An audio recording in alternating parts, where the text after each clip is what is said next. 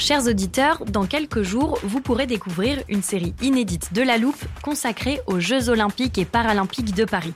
À trois mois de la cérémonie d'ouverture, on s'est demandé comment réussir ces JO.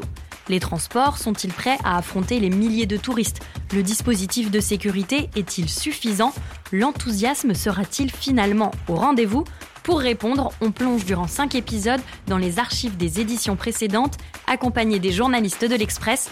C'est à retrouver à partir du 13 mai sur toutes les plateformes d'écoute. I'm Sandra, and I'm just the professional your small business was looking for. But you didn't hire me because you didn't use LinkedIn jobs. LinkedIn has professionals you can't find anywhere else, including those who aren't actively looking for a new job but might be open to the perfect role, like me. In a given month, over 70% of LinkedIn users don't visit other leading job sites. So if you're not looking on LinkedIn, you'll miss out on great candidates like Sandra. Start hiring professionals like a professional. Post your free job on linkedin.com/people today.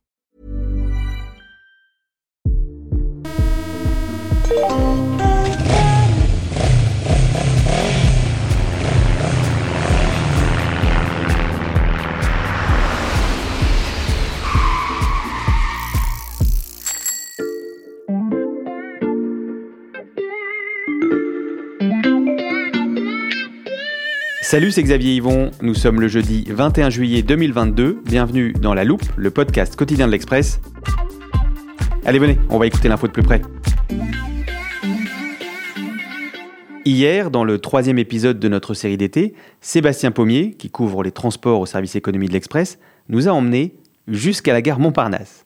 Vous y avez appris que 30% de la consommation électrique des TGV se faisait à l'arrêt et que la SNCF entendait sécuriser son énergie durable pour verdir encore plus le train.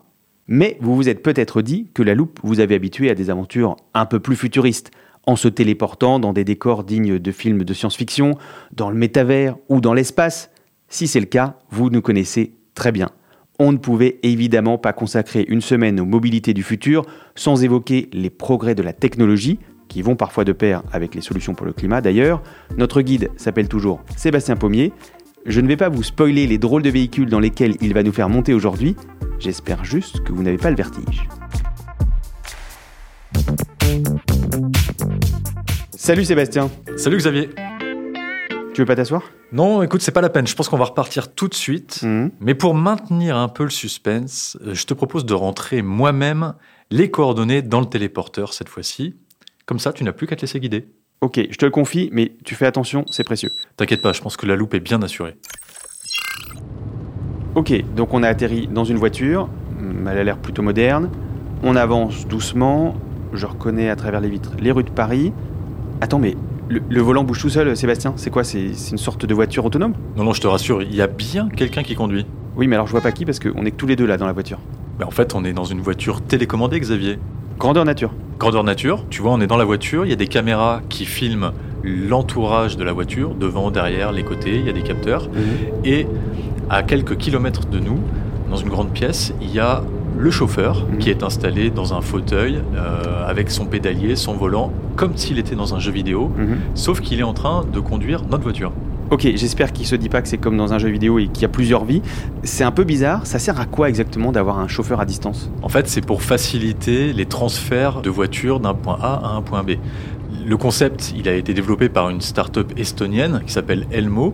Mhm. Leur idée, c'est en fait de déplacer les voitures d'un parc de loueurs de voitures jusqu'en bas du client.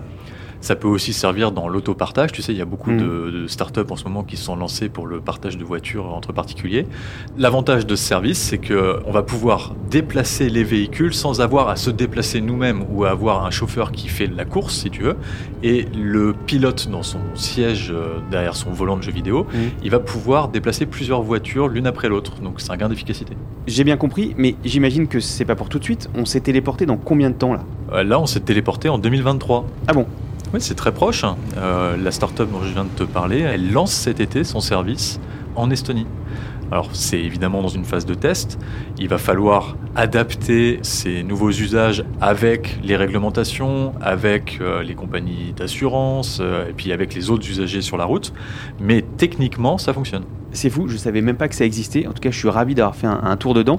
On rentre à la rédac? Ah non, on va continuer un petit peu à se balader. Bien, on sort de la voiture. Ok. Et donc, on va se commander un taxi. Un taxi en 2023, tu vas pas me dire qu'ils sont télécommandés eux aussi. Non, non, mais regarde autour de toi. Il n'y a pas quelque chose qui attire ton attention? Si, euh, effectivement, je vois qu'il y a des taxis, il y a beaucoup de taxis bleus. Eh oui, ce sont des taxis à hydrogène. Mhm. C'est des taxis de la marque Hype. Tiens, regarde, il y en a un qui s'arrête. Bonjour monsieur, nous allons vers la porte de Saint-Cloud, s'il vous plaît. Alors tu vois, ces taxis, il y en avait déjà à peu près 800 en 2022, Mhm. mais l'objectif de l'entreprise, c'est de monter à 10 000 en 2024 pour les JO. Le principe du taxi à hydrogène, c'est que l'énergie est propre, il ne pollue pas et il ne rejette que de la vapeur d'eau. C'est vrai que c'est pas mal, hein. c'est silencieux et puis il n'y a pas besoin de faire le plein. Alors si, si, Mhm. Si j'ai demandé au chauffeur de nous emmener porte de Saint-Cloud, c'est parce que ici il y a la plus grande station-service à hydrogène d'Europe Mhm. qui a justement été développée par cette entreprise de taxi. Elle est capable de produire jusqu'à une tonne d'hydrogène par jour. C'est un défi considérable parce que nous sommes dans un secteur urbain, on a le périphérique sous nos pieds Mhm.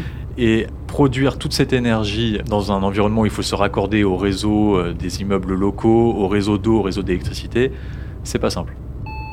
Vous êtes arrivé à destination. C'est bon, on peut descendre. Ok, attends, laisse-moi le temps de régler la course. Bon Xavier, je vois que l'heure défile, le temps Mm. passe. J'aurais bien aimé t'emmener au bord de la Seine voir si les navettes Sea Bubble fonctionnent. Les navettes Sea Bubble Oui, tu sais, c'est un projet qui a été lancé par euh, un navigateur, Alain Thébault. Mhm. Son idée, c'était de créer des navettes futuristes, si possible autonomes, Mhm. évidemment fonctionnant à l'énergie verte, qui pourraient euh, naviguer sur la Seine et aller de point en point pour créer comme une sorte de ligne de bus, si tu Mhm. veux, ou en tout cas un réseau de transport. Parce que c'est la, la particularité de Paris, c'est d'avoir cet axe que représente le fleuve, qui est très peu utilisé pour le transport de passagers. C'est dommage, mais on n'a pas le temps d'aller les voir. Elles ressemblent à quoi ces navettes? Elles sont propulsées, elles se surélèvent si tu veux avec la force, donc on a, on a l'impression qu'elles volent sur l'eau, ce qui limite aussi d'ailleurs les frottements et donc euh, leur fait économiser de l'énergie. Des navettes qui volent sur l'eau, euh, plus ça va, plus j'ai l'impression que la science-fiction se mélange avec la réalité. Et t'es pas au bout de tes surprises, je pense. Tiens, repasse-moi le téléporteur, s'il te plaît.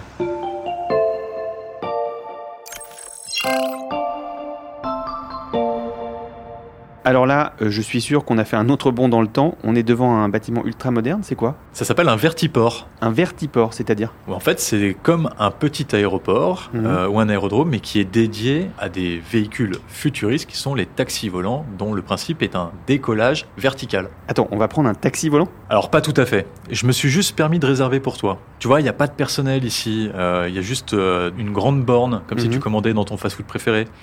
Tout est en reconnaissance faciale. Tiens, mets ton visage devant la caméra. Ok, euh, je suis pas très rassuré là. Attends, si ça peut te rassurer, je vais te faire écouter Sergio Colella. C'est le patron de CITA, une entreprise technologique qui est le bras armé du secteur aérien. Je l'ai interviewé en 2022. Si l'idée c'est de gagner du temps en utilisant euh, euh, un avion de ce type pour se rendre par exemple euh, d'un endroit à l'autre de la région parisienne, l'idée c'est d'avoir une expérience où on puisse réserver, faire son embarquement, être reconnu avec des technologies modernes.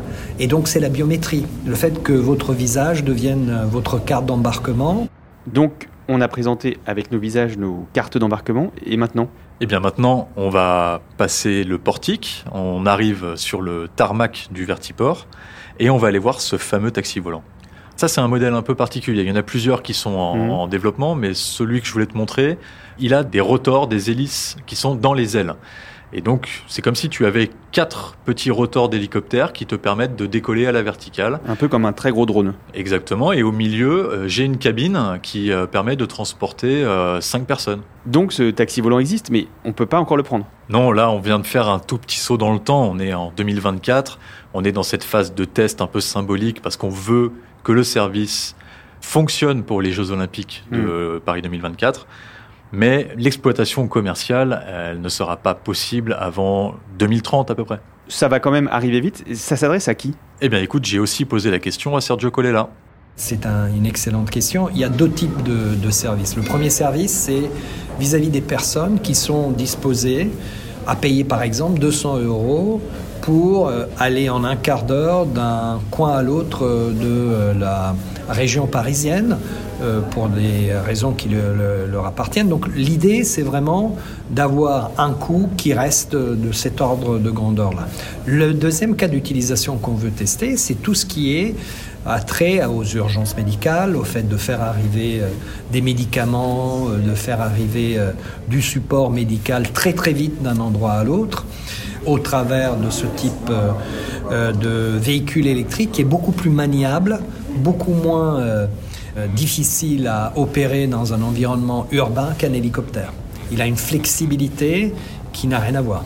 Avant qu'on ne rentre à la rédaction pour de bon cette fois, est-ce qu'il y a d'autres innovations dans les moyens de transport euh, à horizon 2024 dont tu voulais nous parler, Sébastien? Oui, bah, si on reprend l'exemple des JO, euh, il y a un système de navette électrique 100% autonome qui est déjà prévu pour transporter les athlètes euh, d'un site à un autre. Mais c'est déjà en fait une réalité dans la grande couronne parisienne. Il y a une ligne de bus qui est en test depuis plusieurs mois sur une route fermée pour pouvoir desservir d'un point A à un point B. Ok, je me mets à la place de nos auditeurs qui ont dû être très étonnés du niveau de développement technologique de toutes ces innovations que tu nous as décrites. Et comme moi, ils se demandent peut-être quand tout ça leur sera vraiment accessible au quotidien. Je te propose de rentrer à la rédaction, Sébastien.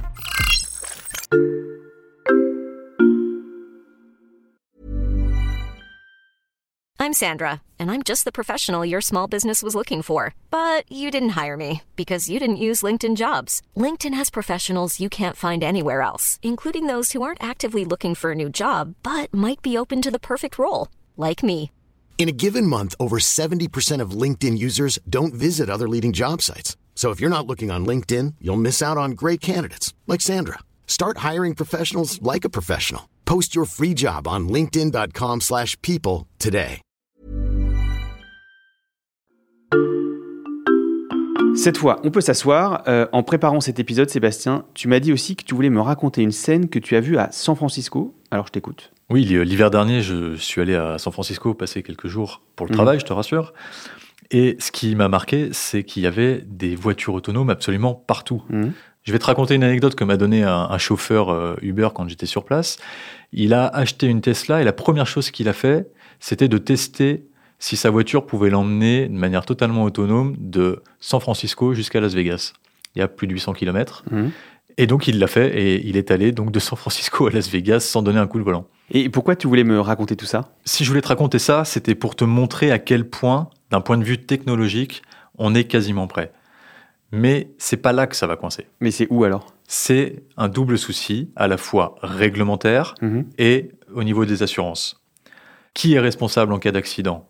Celui qui a développé euh, le logiciel embarqué dans la voiture, le fabricant de la voiture, le conducteur qui n'a pas donné le coup de volant alors qu'il euh, aurait pu le faire.